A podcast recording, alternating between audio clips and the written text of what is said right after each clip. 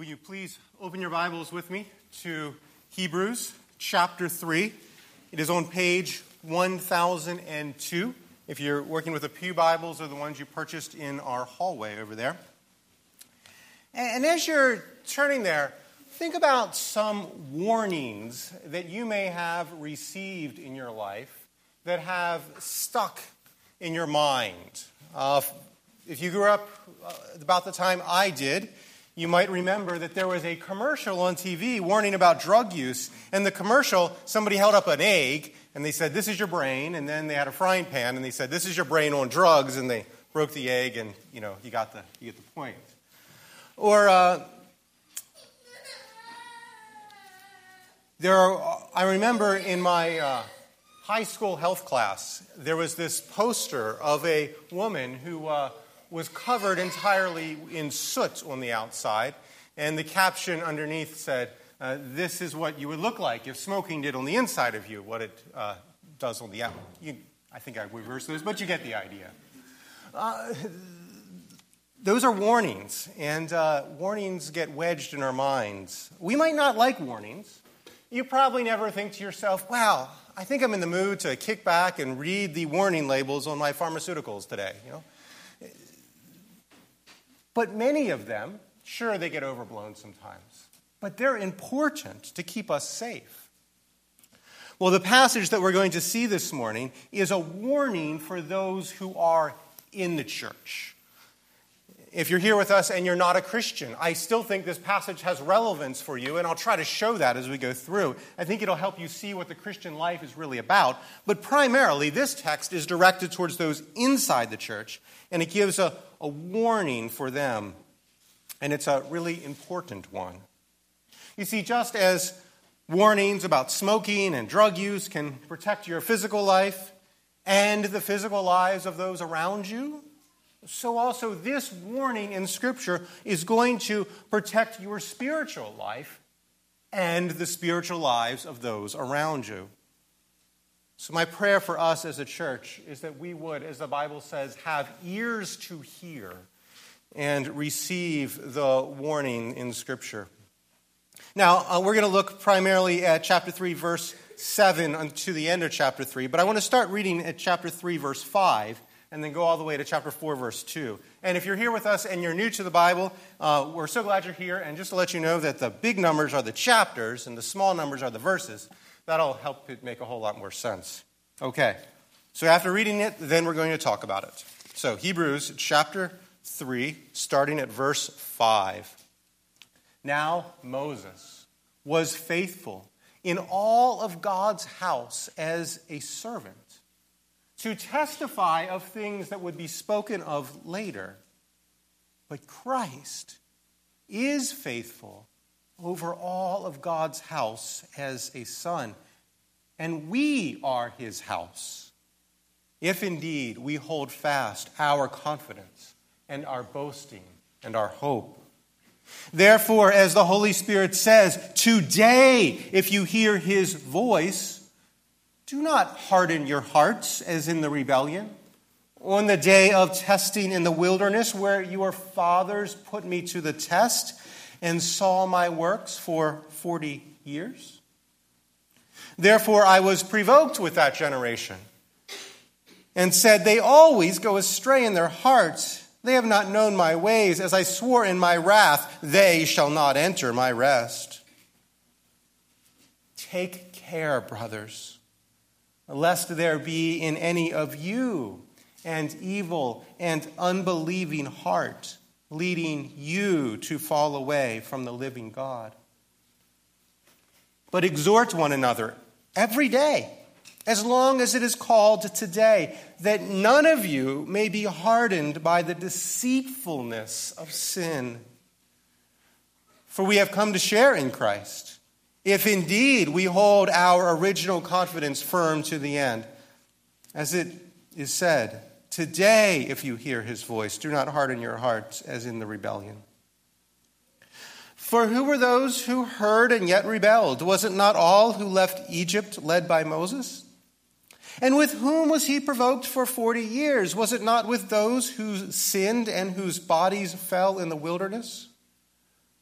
And to whom did he swear that they would not enter his rest, but to those who were disobedient? So we see they are unable to enter because of unbelief. Therefore, while the promise of entering his rest still stands, let us fear, lest any of you should seem to have failed to reach it. For good news came to us just as to them, but the message they heard did not benefit them, because they were not united by faith with those who listened. Let's pray. Well, Father, we ask that you would give us the gift of faith, that you would open our hearts, they would not be hard. We would receive your word, and we would grow in faithful obedience, that we would have the gift of persevering faith to hold tightly to Christ. Lord, grant us these things for the sake of Christ, who by his blood purchased many people throughout all the world, and call us to greater obedience. We pray this in Jesus' name. Amen. Well, this is quite a bit of material here, and we're not going to have time to cover all of it. Uh, but let me sort of survey the landscape of this passage a bit before we try to reconstruct its meaning in our lives. That's the goal, of course, to, to get the meaning of this passage into our lives.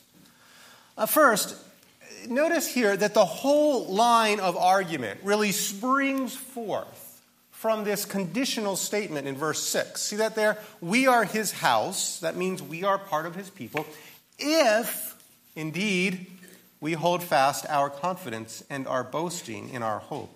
Note there the conditionality to it. Something must be true of them if they are to be counted among God's people. And that something is persevering faith. That's the best way to describe it. I think that's what he's talking about here persevering faith. We see the same conditionality in verse 14 as well. We'll look at both of those in more detail. I'm just kind of walking through the flow of this passage first. And notice how this element of conditionality in verse 6 sets us up for what follows in verse 7, therefore, that is, in view of this conditionality for being a Christian, as the Holy, Holy Spirit says, and then he quotes from Psalm 95 here, today, if you hear his voice, do not harden your hearts. In other words, because it is necessary for you to persevere in your faith, don't stop listening to the Word of God. Because faith comes by hearing, hearing the Word of God. If you want to persevere in your faith, brothers and sisters, keep your heart open to God's word. You see the logic of that, don't you? But Psalm 95 here that he quotes is not simply an exhortation, it also holds before them an example. An example of the time in the nation of Israel's history when the people did stop listening to God's word and really bad things happened to them. The people back then, the readers of this passage, would have known that when uh, the psalmist here, or the, the author of Hebrews here, talks about the rebellion and the day of testing in the wilderness, that refers to the time right after the people of Israel got out of Egypt and they started grumbling and complaining and they did not listen to God's word. Oh, how easily our hearts can go astray. And then, after the author looks at the lesson from the past, he warns them in the here and now because he says, Take care, brothers, lest there be in any of you an evil, unbelieving heart, leading you to fall away from the living God. See there, the point is, you don't be like them. Don't you follow their example. That's the negative side of the warning. The positive side is really fascinating and has huge implications for our life together that we'll look at. The positive side of the warning is, but exhort one another every day, as long as it is called today, that none of you are hardened by the deceitfulness of sin. The positive side of the warning has implications for who we are as God's people. And then the author wants to underscore why it is that we, we who are in the church, must watch out. He wants to tell us why this is really not a warning for all the people out there. It's a warning for the people in here. And that is, he, he rehearses the history of Israel. He asks a number of rhetorical questions. Who was it back in the Old Testament who heard the gospel, who heard the good news, and yet rebelled? In other words, who were those who were grumbling and complaining in the wilderness? The answer is it was those who came out of Egypt, led by Moses. Those who appear to truly be part of God's people. And who were those whose bodies lied in the wilderness, who died there? Answer the same group, part of the same group of people.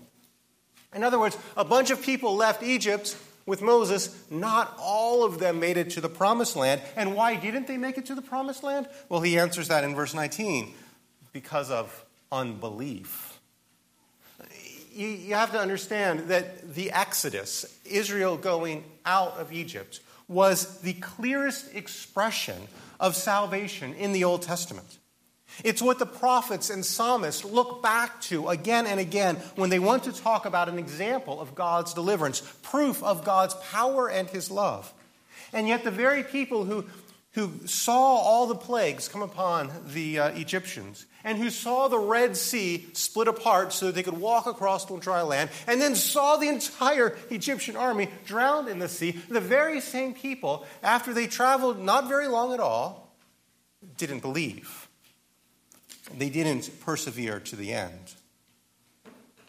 And so the author warns them again in chapter 4, verse 1 let us fear, lest any of you should seem to have failed to reach it.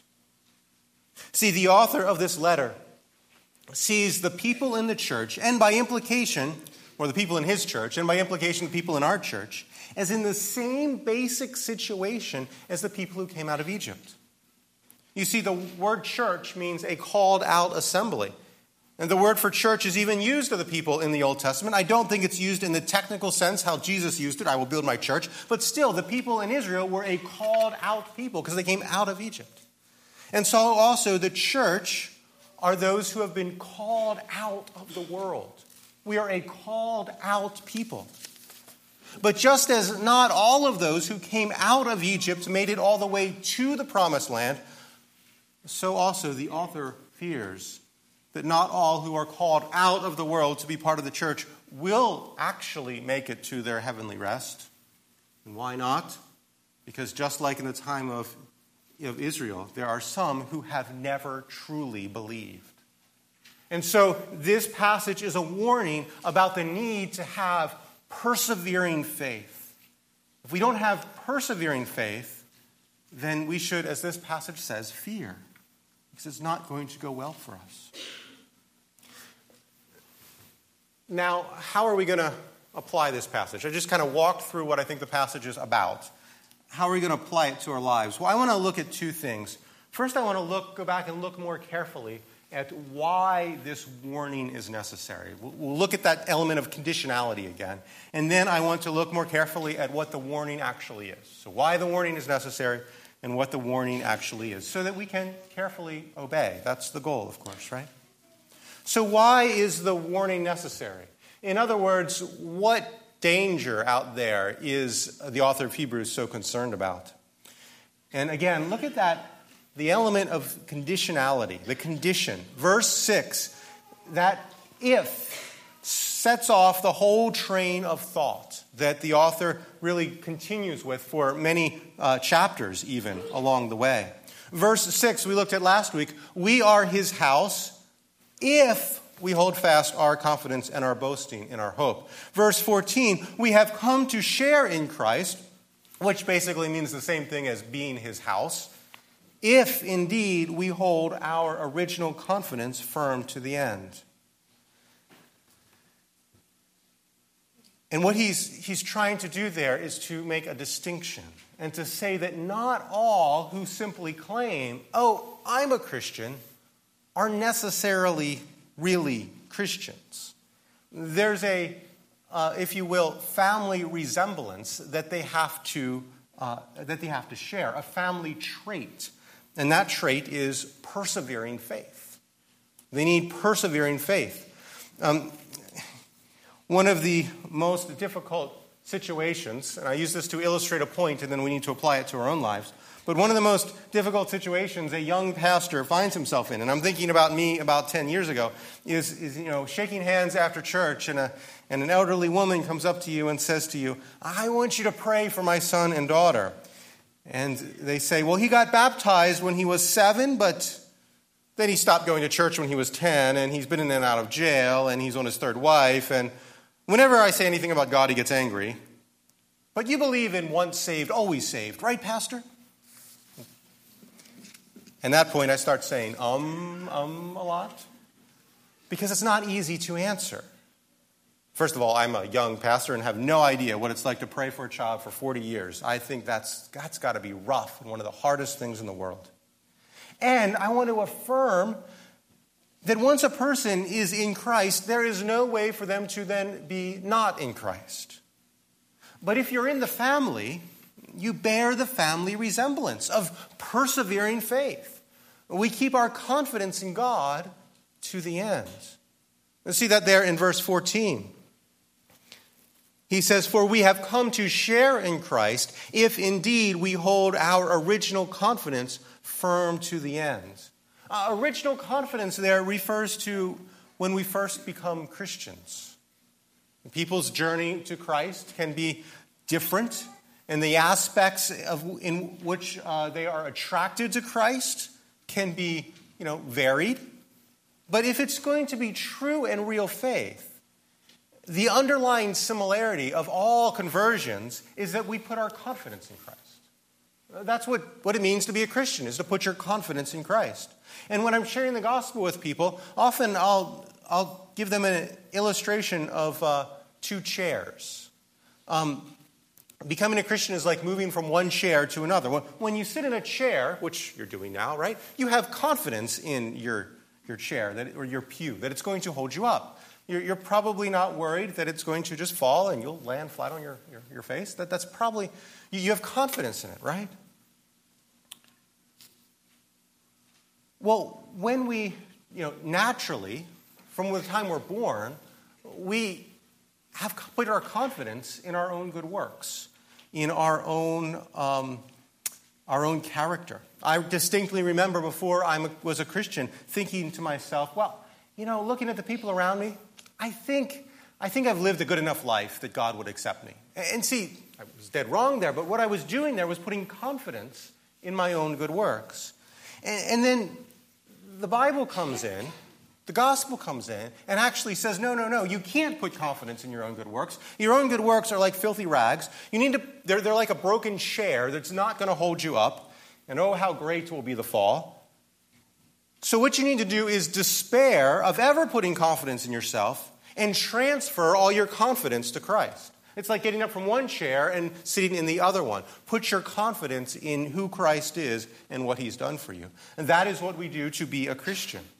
And, and this passage is telling us that the character trait of a Christian is not simply that they're going to put their confidence in Christ once and then, okay, been there, done that. But rather, their confidence in Christ will continue to the end. That's what true Christian faith is. It continues to the end. It continues to the end because God keeps us to the end. Now, friends, this does not mean that we are perfect. No, the Bible assumes that we are actually far from perfect. But we look to Christ again and again to cover our sins. It's actually when a Christian starts to grow and mature that I think they're in most danger of not putting their confidence in Christ. Because when we start to do things that, oh, wow, that actually was good. Hey, God was pleased with those actions. Then we have this subtle temptation to get back into that other chair of our own good works. Oh, maybe I'm, I'm acceptable now in order to, uh, in order to claim my confidence in God because of me. So we need to, again and again, look to Christ and hold fast our confidence in Him.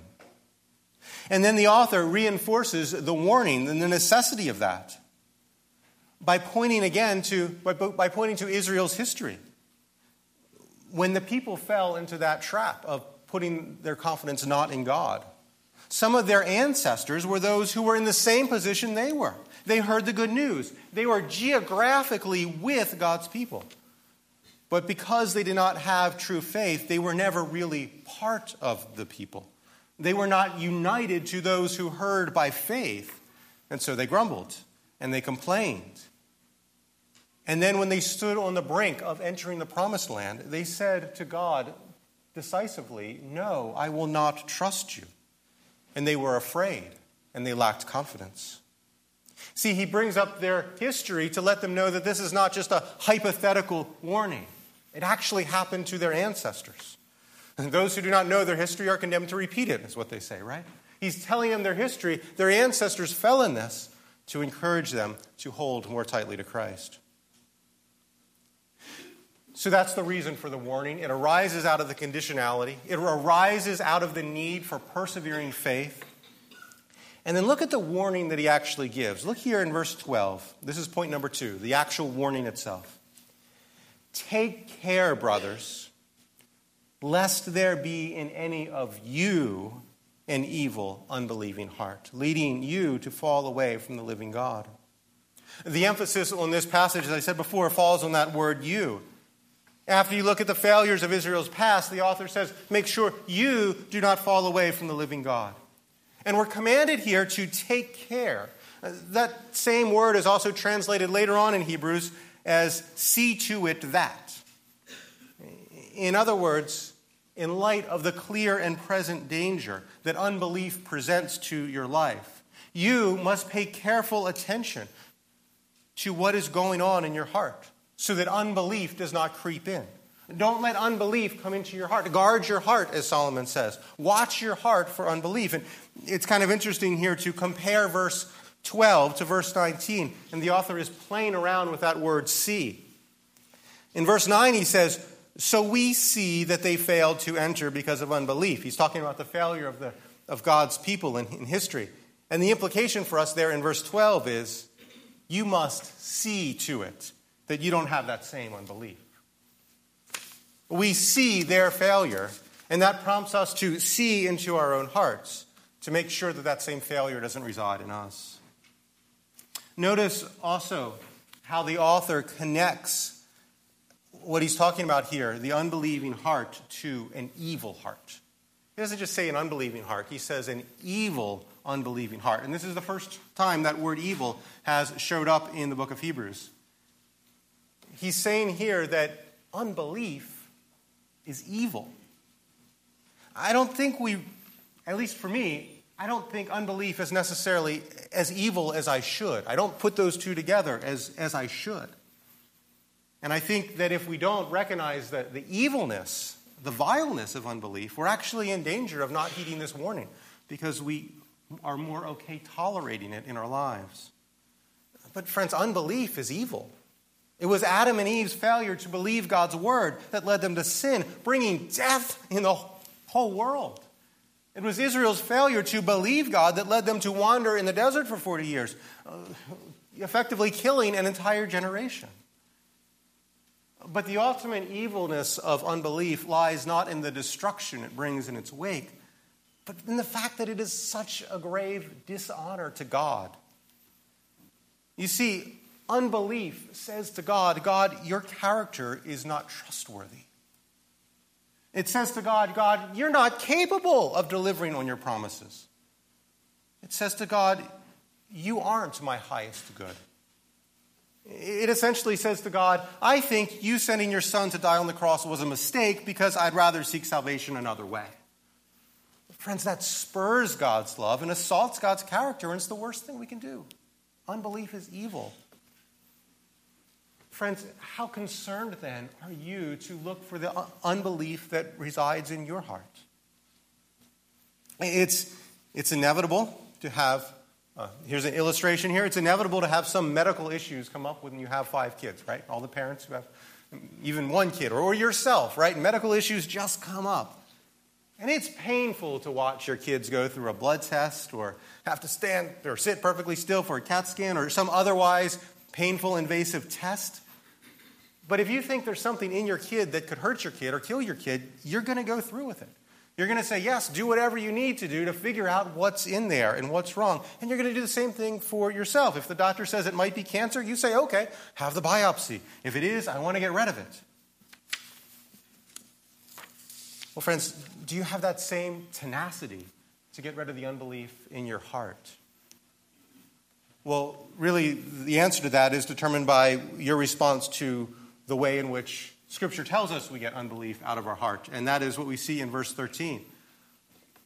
But exhort one another every day, as long as it is called today, that none of you may be hardened by the deceitfulness of sin. And the way to uh, search and destroy unbelief in your heart is through relationships with one another. God has given us the job as the doctors for one another to help one another detect the unbelief in our hearts. And the author presumes that you have that unbelief in your hearts, that it is possible for you to have it. Maybe not in a, lethal sense, but our hearts are always prone to wander. And how do we do that? Well, we, how, do we, how are we the doctors for one another? Well, we exhort one another daily. This word exhort here is, is a very important word for the author of Hebrews because if you look at the very last paragraph in the entire book of Hebrews, in, verse, in chapter 13, verse 22, um, you can flip there or just I can read it to you. The author says this He says, I appeal to you, brothers, to bear with this word of exhortation. So the author sees his letter as an exhortation, and he has ex- told us to exhort one another. So basically, what that means is that we need to be the book of Hebrews for each other. We need to do what the book of Hebrews does for one another. And that means that we should be amazingly comforting and compassionate at times. That means we should look to Look at sinners with the compassion that Christ has, knowing their temptations. We should speak words filled with grace and love because most of our words, like the author of Hebrews' words, are all about Christ. But we also should not be afraid to give people warnings and call them to repent. We shouldn't be afraid to say to a brother or sister in love, Brother or sister, I'm afraid that how you're living is dangerous. I'm afraid it'll bring harm to your family. I'm afraid it'll bring harm to the body of Christ. Notice why we need these exhortations. What does the author say here? So that none of you may be hardened by the deceitfulness of sin? And friends, sin deceives. That's just what it does. And the first thing it deceives you into thinking is that you're not really sinning. You see, I think for most of us, if we realized that we were doing something wrong, we would probably work on not doing it. The problem is we don't realize it. we've bought into a lie, and then we've constructed for ourselves a false reality. That's what deception is. It's when we believe ourselves and we're wrong. And oftentimes, we can't even realize that we're doing it, so we can't correct the problem. You see, if we're believing a lie, everything we, we think and see and process gets filtered through that lie. So rather than changing the lie, basically our perspective on reality is distorted. That's another way of talking about hardening your hearts. Today, if you hear his word, do not harden your hearts.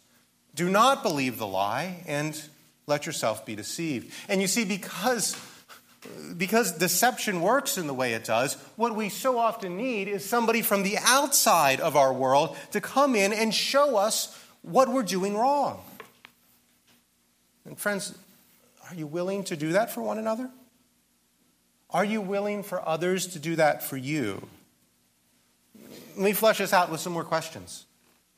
Are you willing to have awkward and difficult conversations with people? Are you willing to say things that others don't want to hear? Are you willing to prioritize another person's spiritual good over and against your own comfort? But not only that, are you willing to receive words of correction?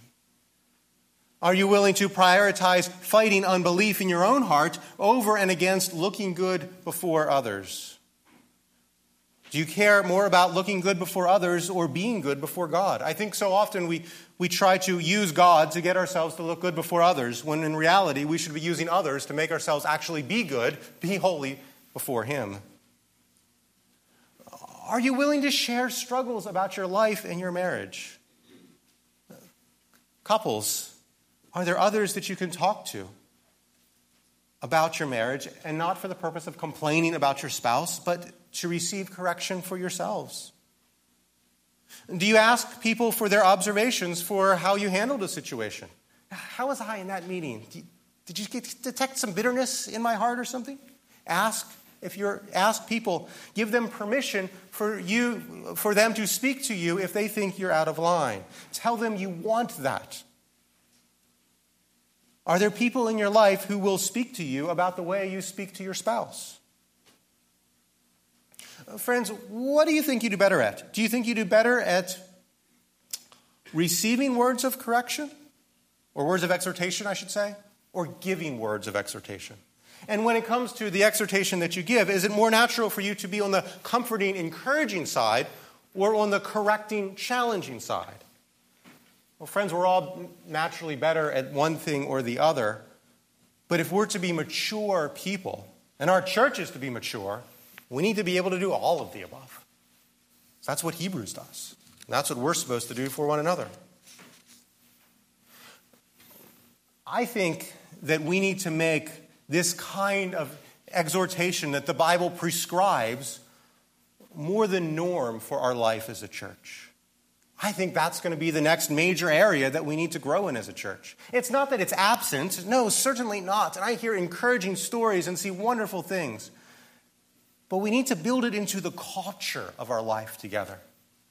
And friends, that's not going to be easy because sin is deceptive.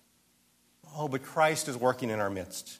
And he who began a good work in us will bring it to completion. Friends, in your private prayer time, plead with God that He would be growing us into that kind of culture. Will you do that?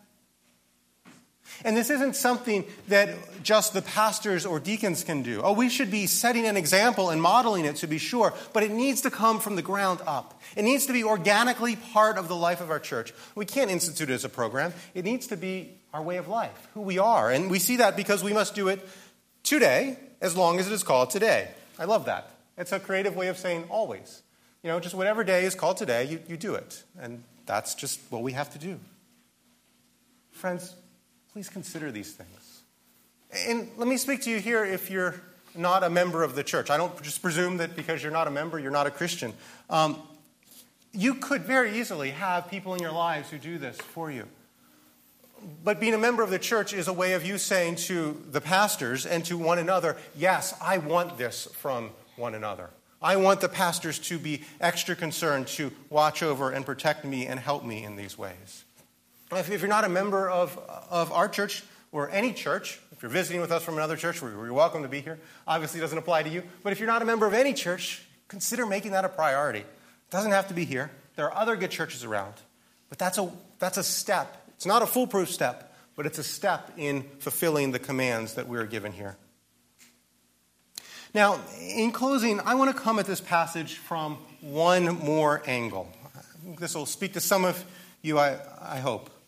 I want to just look at the same idea that we've just looked at from a little bit different perspective. Um, and, and, hopefully it'll, it'll resonate and make sense. This passage uh, displays for us a very interesting tension. You could even say it's an apparent contradiction. I didn't realize it at all. Uh, looked at this passage all week, but it was on a bike ride yesterday where I really kind of came together in my head.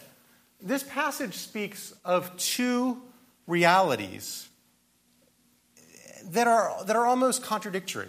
It speaks of confidence and maintaining our confidence firm to the end. Twice in this passage, we see the repetition of that word confidence. It even speaks of boasting in our hope. Right? So, confidence, boasting, I mean, that should be the norm for our lives. But then this passage also speaks of fear. Let us fear lest any of us should seem to have failed to reach it. It tells us to take care, it warns us. So, how do we put these two together? It seems as if fear and confidence stands, stand in awkward uh, tension. One approach could be to say, well, obviously, well, sometimes we should have confidence and sometimes we should fear. But I don't think that quite does it because we're supposed to have confidence, you know, from when we first believe until the end, kind of the whole thing. We're supposed to receive the warning every day, as long as it is called today. There's this sense of pervasive confidence, and pervasive warning.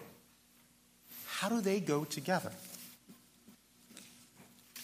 Well, I'm not sure. Ask me again in a few years, I might have a better explanation.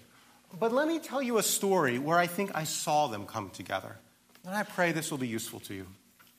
This past Monday, I went to a funeral for a friend of mine. His name is Jim.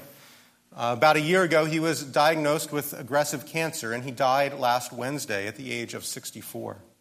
He was actually the, the father of a friend of mine through high school, and he was as committed of a Christian as I have ever seen. He modeled for me when I was a, a new Christian what being a husband and a father was all about. I learned a lot from his example. And and he died with a perfectly clear mind. And shortly before he breathed his last breath, he made some statements that people around him wrote down. And I was convicted and encouraged by what he said. I, don't, I didn't jot them all down, but basically, he, he said that he felt the presence of God in his life so strongly. It's interesting, too. I don't think I ever really heard him speak about the theme of union with Christ in, in any time. And yet, when he was dying, he spoke a lot about how he was aware of his union with Christ, how he knew that he was, he was his, and Christ was, he said, Christ is, I am Christ, and Christ is mine. I thought that was interesting. That truth lay dormant for most of his life, but then became exceedingly important the moment before his death. And he, this, this strong awareness of God's love and God's love for him in Christ actually led him to speak about things that he regretted he said, like I said, this man appeared to be remarkably godly. He was converted at age seven, I believe, and, and he started teaching Sunday school at age 19, adults, and he taught all the way up until the week before he died. You know, somebody who definitely displays persevering faith. And yet, the acute presence of God in his life, he saw his sin all around him. Kind of like as you turn on a light in a room, and all of a sudden you see the, the dirt in that room all the more clearly. And so, with this, this greater sense of his sin, he had a greater desire for godliness, for his own godliness. This greater desire for his own godliness was matched perfectly with confidence that he belonged to God and he knew he would see his Christ soon. This confidence that he had did not drive him to presumption, but rather to grieve over his sin all the more. And the grief over his sin did not lead him to despair, but rather to cling more tightly to Christ and thus give him more confidence I think what we see there is confidence and, well, if not fear, strong concern going together perfectly. And, friends, if we have this perspective in our lives, then naturally we will want to invite others into our lives. We'll be willing to speak hard truths to them, truths to them because we fear God more than we fear them. We're aware of who God is. We believe His word and we know that He is present. And then we'll live like that. Well, friends, we don't know how long we have on this earth. And we know that for however long it is, sin will be working to distract us and deceive us and sell us on false promises. So today, if you hear his word preached to you, which you all are, receive it, apply it to your lives, and build your lives confidently upon Christ, and open up your lives to the men and women around you that they may speak into your life, and you may speak into their life. Let's pray.